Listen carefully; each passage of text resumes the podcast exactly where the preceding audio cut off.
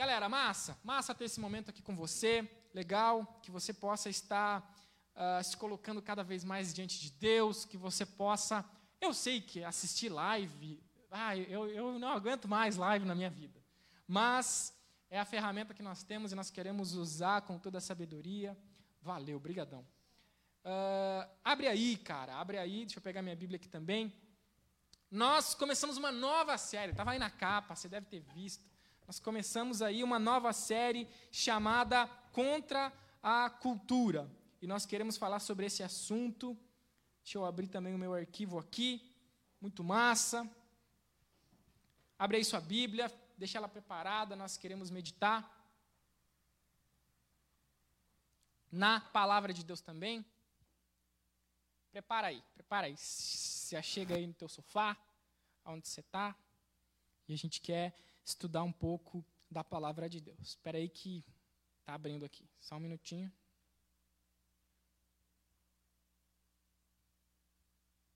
Aí, agora vai abrir. Isso, carrega, carrega. É, o meu é Motorola, cara. Não é iPhone ainda. iPhone, ouvi falar que é mais rápido. Eu sou pobre, o meu é, é moto, Motorolão da massa mesmo. Tá abrindo aqui. Cara, a gente quer falar sobre essa nova série. A gente terminou o Coração Inabalável. A gente ficou um mês, cara. Mais de um mês falando sobre ter um coração. Eu espero que você tenha uh, aproveitado e tirado pelo menos uh, um pouco a respeito desse assunto que a gente falou, mas agora a gente quer falar sobre outro assunto, a gente quer falar sobre essa nova série chamada Contra a Cultura. Contra, eu não sei o que veio à sua mente quando você pensou a respeito desse lance de ser contra a cultura, viver, o uh, que, que o pastor vai falar, o que, que é ser contra a cultura. É sobre isso que eu quero falar hoje, o que é ser do contra, o que é ser contra a cultura, o que significa ser contra a cultura, por que ser contra a cultura, qual é que é o problema dessa cultura que a gente tem que ser contra. Deixa aí preparada no livro de Gênesis, aberto no livro de Gênesis, capítulo três, a gente vai ler, isso é inédito, a gente vai ler no segundo ponto apenas esse texto, para que a gente possa entendê-lo melhor. Eu quero introduzir esse assunto, falar o primeiro ponto, e aí nós vamos ler Gênesis capítulo três, do um ao cinco. Então, deixa aí sua Bíblia preparada, e a gente quer falar sobre essa questão cultural. Nós cristãos estamos dentro de uma cultura. Cara, a primeira coisa que a gente tem que fazer é orar, e que nesse momento Deus venha a tocar o nosso coração, para que a gente possa compreender cada vez mais a sua palavra. Vamos orar. Santo Deus, queremos te louvar e queremos te exaltar por tudo que o Senhor é, e que nessa noite tu venhas com teu amor e com teu toque, iluminando nossas vidas, iluminando o nosso entendimento, e que o teu Santo Espírito fale ao nosso coração através da tua palavra hoje à noite, através dessa série e essa nova maratona aí de mensagens que nós estaremos falando. Toca em quem nos assiste, esteja conosco em nome de Cristo Jesus, que oramos e agradecemos. Amém. Muito bem, gente, o que é ser contra cultura?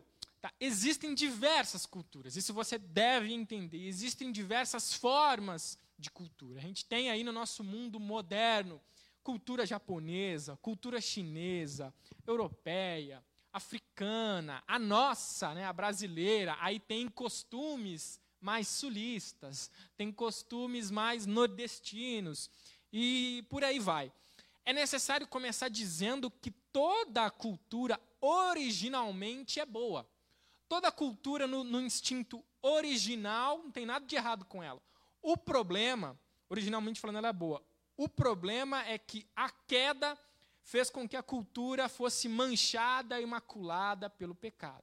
E nessa série, nós queremos tentar aí pontuar até que ponto podemos nos deixar ser influenciados por ela e até que ponto devemos rejeitá-la e influenciá-la.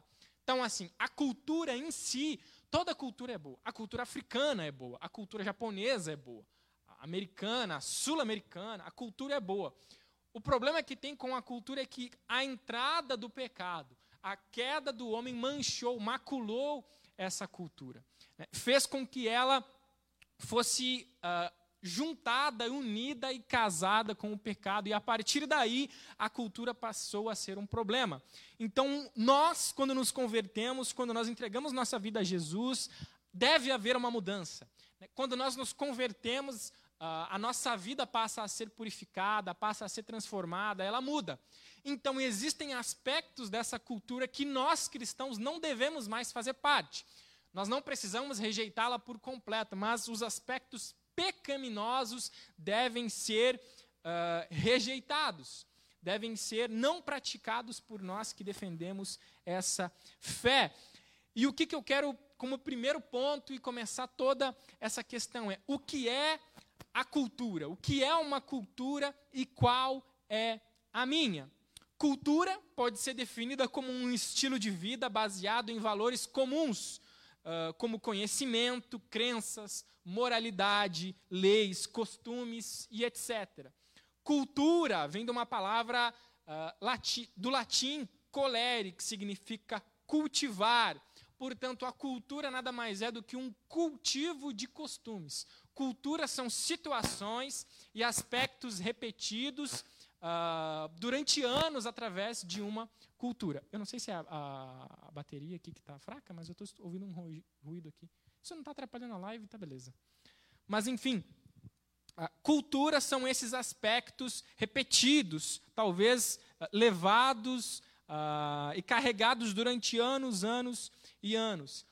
Existia um movimento em meados do ano, dos anos sessenta chamado de Movimento contra a Cultura. É um movimento que teve o seu auge, o seu ápice, o seu pico ali nos anos sessenta, com a, e olha que engraçado, a intenção desse movimento secular contra a cultura, uh, a intenção era mudar valores e comportamentos. As estratégias usadas eram, por exemplo, o rock e o movimento hippie, são os mais conhecidos. Então, esse movimento que começa ali nos anos sessenta, ele usava muito esse, uh, uh, ele, esse estilo de vida underground, né, esse estilo de vida Uh, diferente, rock, e, e os jovens principalmente começavam a, a, a cortar o cabelo moicano, começavam a pintar os seus cabelos de vermelho, de rosa, passaram a fazer tatuagens, passaram a usar brinco, come, começaram a, a criar esse estilo de vida marginal, um estilo de vida à margem, né, da sociedade. Por isso, esse movimento contra a cultura teve o seu auge ali, ou, ou, ou o seu grande alavancar ali nos anos sessenta, onde, aonde pessoas do meio secular se voltaram contra o movimento atual da época, que era, por exemplo, a família, o conceito de família deveria ser mudado, o conceito de vida social deveria ser mudado. Por isso, então, esse também era um movimento contra a cultura. A intenção desse movimento contra a cultura era questionar valores morais, buscando uma evolução da sociedade. A intenção daquela galera, e o rock tem essa raiz de revolta, de crítica. Se você vê, por exemplo, as, talvez hoje não tanto, mas aquele rock raiz, aquele punk, aqui no, no Brasil nós temos também o punk rock, que teve ali uma explosão nos anos noventa, início dos anos dois mil, onde a crítica era muito contundente, a revolta, a raiva. Né? Eu lembro, se você pesquisar aí no YouTube, você vai ver vídeos de rock em que há a violência, então... A, a intenção e o movimento hippie também, de que não, nós queremos nos desapegar de tudo aquilo que é material, a gente quer zen, a gente quer viver numa boa, né, paz e amor, a gente quer vestir umas roupas coloridas aqui, ficar de boa, né, fumar aquele esqueminha lá, a gente quer ficar sossegado, a vida é paz e amor, e tudo mais, e tudo mais. Então, a intenção da, daquele movimento contra a cultura era mudar a sociedade através de novos costumes, mudar valores e buscar uma sociedade mais evoluída. Hoje, nesse momento, nós também queremos ser esse movimento contra a cultura. O movimento cristão também, em algum aspecto, é um movimento contra a cultura.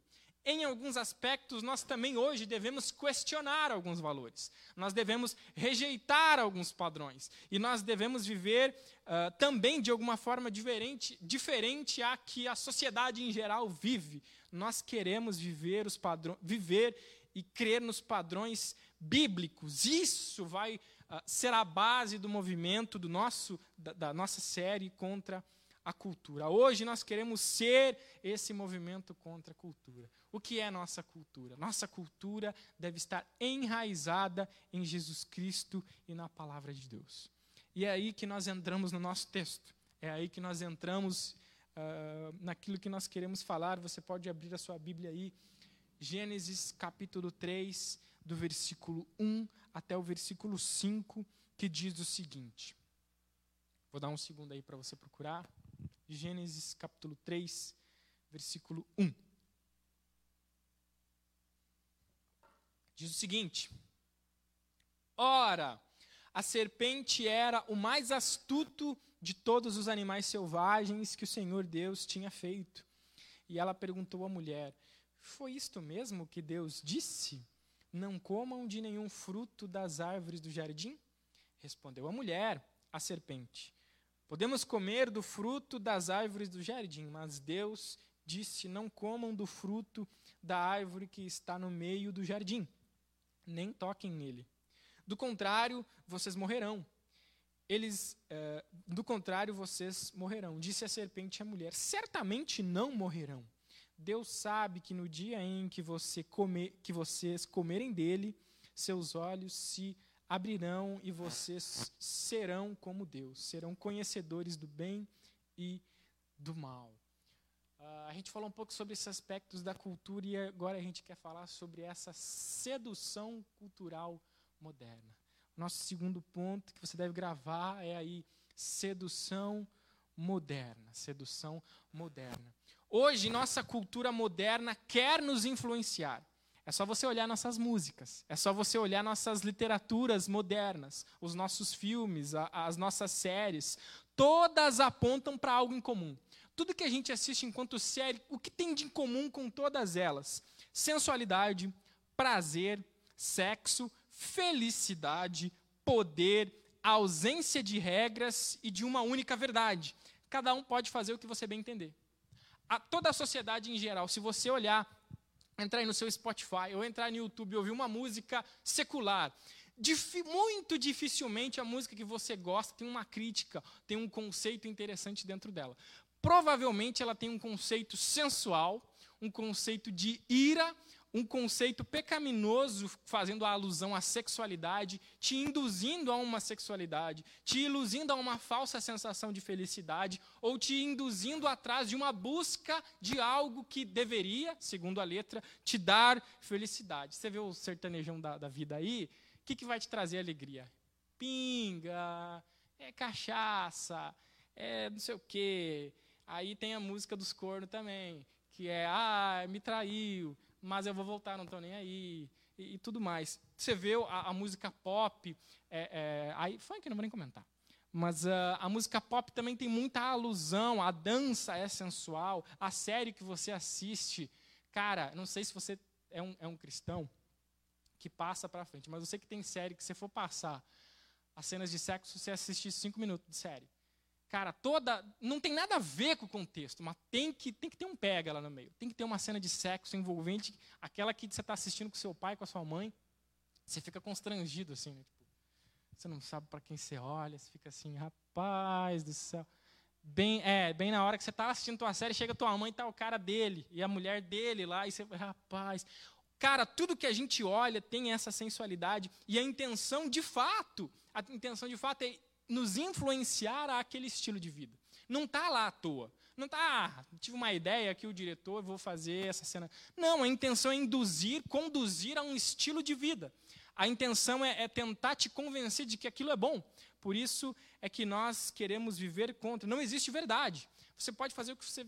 viver da forma que você bem entender. Você quer ser loucão? Você quer ser calmo? Você quer sair fazer sexo com todo mundo? Você quer... Que tipo de que estilo de vida você quer levar? Você pode, é só você fazer. Não existe uma verdade. Não existem regras. Você faz as suas regras. A regra aqui é não ter regra.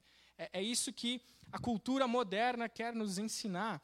A sedução dessa cultura moderna... Isso é muito engraçado. A sedução dessa cultura moderna continua sendo a, a mesma da serpente. A negação. Qual, qual foi a, a tenteada da serpente ali no versículo um? Deus disse, não comam de nenhuma árvore do jardim? Não comam. Deus falou, não comam dessa árvore do jardim? Foi, foi isso que Deus disse? E não é exatamente isso que a, que a nossa cultura diz. Tu é cristão, tu não faz sexo, né? Tu é cristão, tu não pode festar.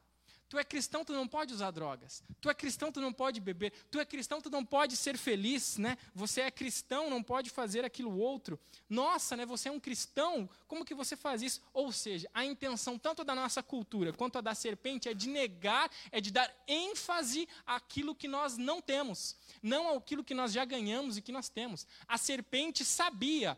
Já sabia que Deus tinha dito, gente, vocês podem comer de todas as árvores aqui, mas dessa aqui vocês não vão comer. E a serpente diz, é verdade que vocês não podem comer de todas as árvores? Não podem comer das árvores do jardim? Aí Eva vai tentar, não, Deus não disse que nós não podemos comer de nenhuma árvore. Ele disse que nós podemos comer de, de, das árvores, menos de uma árvore. E é engraçado que ela diz no versículo três ali, ah, não comam do fruto da árvore que está no meio do jardim, nem toquem nele. Deus não disse isso no versículo, no capítulo dois. Ele está dizendo assim, apenas, uh, apenas não comam desse fruto, apenas não façam isso. E é exatamente o que a nossa cultura quer fazer nos dias de hoje. Quer fazer com que você dê atenção àquilo que você não tem.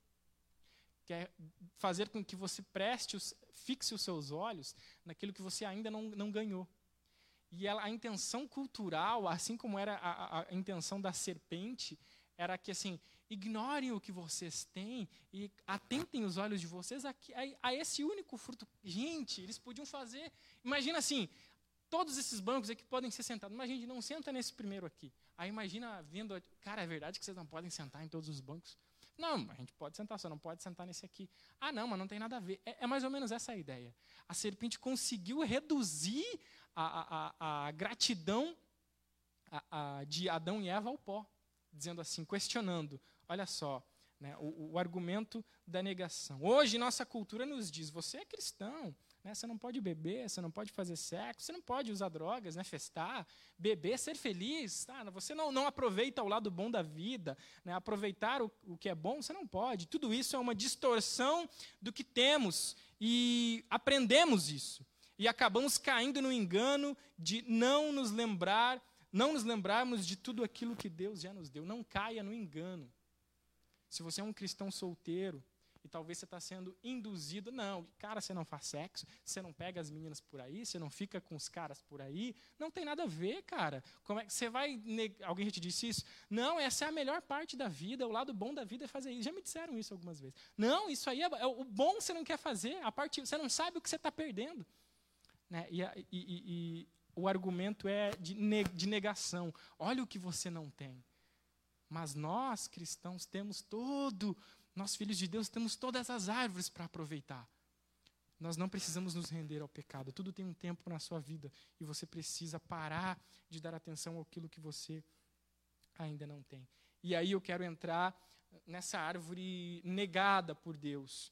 E por isso eu quero entrar no nosso terceiro ponto, que diz, é Deus que define o que é bom e o que é mal para nós. É Deus que define o que é bom para mim e mal para você. É Deus que define. Deus estabelece a árvore que define o que é bom e o que é mal. O bom seria ser obediente e manter o relacionamento com Deus, e o mal seria a desobediência e a separação de Deus. Ele coloca a árvore, e a árvore é o padrão de bom e mal. A árvore é o padrão de certo ou errado. E agora é algo muito interessante aqui. Talvez você possa se perguntar, bom, se Deus fez o padrão, o padrão de bom e mal, então Deus criou o mal. Então ele é o criador do mal também, e ele também é o culpado de nós termos caídos. E aqui, cara, é necessário entender que embora Deus defina o mal, ele não o cria. Pois o mal não é uma matéria e nem uma primeira causa. Por exemplo, a ferrugem só existe porque o ferro existe. Se não existir o ferro, o ferro não enferruja, não existe ferrugem. Só existe um fruto podre porque existe um fruto bom. Se não existisse o fruto bom, não existiria também um fruto podre. Então, o mal não necessariamente é criado, mas ele é uma distorção de uma primeira causa, que é aquilo que é bom. Deus criou o bom, e qual, o que seria o mal? O mal seria a distorção, a negação. Não, eu cri, Deus criou o bom, mas eu não quero esse bom, eu quero outra coisa. Essa outra coisa seria automaticamente o mal. Por isso, dessa forma, o mal não é criado, mas ele é uma distorção, uma reação a uma primeira causa, que é a bondade de Deus. E Deus diz, gente, se vocês quiserem viver em comunhão comigo, se vocês quiserem viver nos meus caminhos, se vocês quiserem ter esse primeiro contato, se vocês quiserem manter essa comunhão comigo para o resto da vida de vocês, não comam dessa árvore. Porque essa árvore é que significa que vocês não querem, que vocês me rejeitam, por isso não a comam. A como. O mal, no caso, é desobedecer à vontade de Deus, e hoje também é conhecida como pecado. Esse é o pecado. Por isso, essa árvore é a definição de bem e de mal. Bem, o bom para nós é estarmos com Deus e não rejeitá-lo. É não fazer com que esse ferro, essa primeira causa da bondade de Deus, se enferruje. E, é, e a nossa, essa reação de negar a Deus cria em nós esse lado pecaminoso, como criou, como nasceu e surgiu lá em Adão e Eva, e se arrasta ah, para nós até hoje. E por último ponto, Deus quer purificar essa nossa cultura. Ele não quer destruí-la. Deus quer purificar a cultura e não destruí-la. Deus não quer destruir as culturas do mundo, transformando em uma só. O índio continuará sendo índio. Né? O cowboy, o fazendeiro, continuará sendo cowboy e fazendeiro. A pessoa, o hindu, continuará sendo uh, um hindu. O chinês continuará sendo um chinês. Continuará com seus costumes. Mas a intenção dele é purificar essas culturas, purificar a nossa. A igreja é una, uh, não nos seus usos e costumes, mas na sua adoração ao Deus verdadeiro. A igreja é unida não na forma que nós nos vestimos aqui, não. Todo mundo aqui veste terno e gravata, todo mundo veste aqui calça, ou todo mundo... Não, a igreja não é una nesse sentido, mas a igreja é una e única na adoração ao Deus verdadeiro. Ela é una na adoração a Jesus Cristo. Olha só, Romanos doze, Uh, dois, um versículo muito conhecido: não se amoldem ao padrão deste mundo, não se amoldem a, a essa cultura de pecado, mas transformem-se pela renovação de sua mente, para que sejam capazes de experimentar e comprovar o quê? Aquilo que foi negado, aquilo, aquela reação uh, não seja novamente aceita, para que vocês aproveitem e comprovem e experimentem a boa, agradável e perfeita vontade de Deus. E Jesus veio para tirar esse pecado do mundo. Ele diz, João um, vinte e nove, eis o Cordeiro de Deus que tira o pecado do mundo. Deus vem para tirar o pe- a pecaminosidade dessa nossa cultura. Mas nós não podemos nos dobrar a esse sistema, a esse sistema que quer nos engolir, a esse sistema que quer nos manter unidos nas práticas de pecado. Nós não podemos nos submeter a, essas, a essa compreensão, a esse estilo de vida pecaminoso e cultural. Nós precisamos ser contra essa cultura do pecado. E é por isso, e, e tem alguns cristãos que ainda resistem a isso, dizendo, não, Jesus me salvou, mas eu quero continuar no meu estilo de vida de pecado. Porque Jesus é amor, Deus é amor. Meu jovem, se Deus te salvou do pecado, mas você vive nele. Ele te salvou do quê? Ele não te salvou de nada, você continua nas velhas práticas. Que diferença tem, então, se você continua nas mesmas, nas práticas culturais? Qual a diferença de um salvo por Jesus ou não? Não tem diferença. Que você possa se render. Deus quer que você seja um agente de transformação cultural. Jesus quer transformar e purificar essa cultura, mas Ele quer fazer isso através de você. Você é o responsável. O Espírito quer usar você para influenciar essa sua cultura. Como? Pregando o Evangelho da salvação. A fé vem pelo ouvir, o ouvir a palavra de Deus. Viva essa palavra. Viva essa mensagem intensamente. Compartilhe desse amor como? Fazendo aquilo que você sempre fez lá no seu colégio. Fa- sendo um bom aluno, sendo um bom filho, sendo um bom pai, s- dando o seu melhor lá no seu trabalho, faz- sendo um bom estudante. Enfim, as áreas diversas desse mundo. É ali que você precisa ser luz. Você não precisa virar... Um, um, um pastor, mas um missionário. Ou você é, ou você é um impostor. Um cristão que não é um missionário não entendeu a mensagem da cruz. Um cristão que não quer compartilhar do amor de Jesus ainda não teve, não conheceu verdadeiramente. Ainda talvez não tenha nem se arrependido dos seus pecados.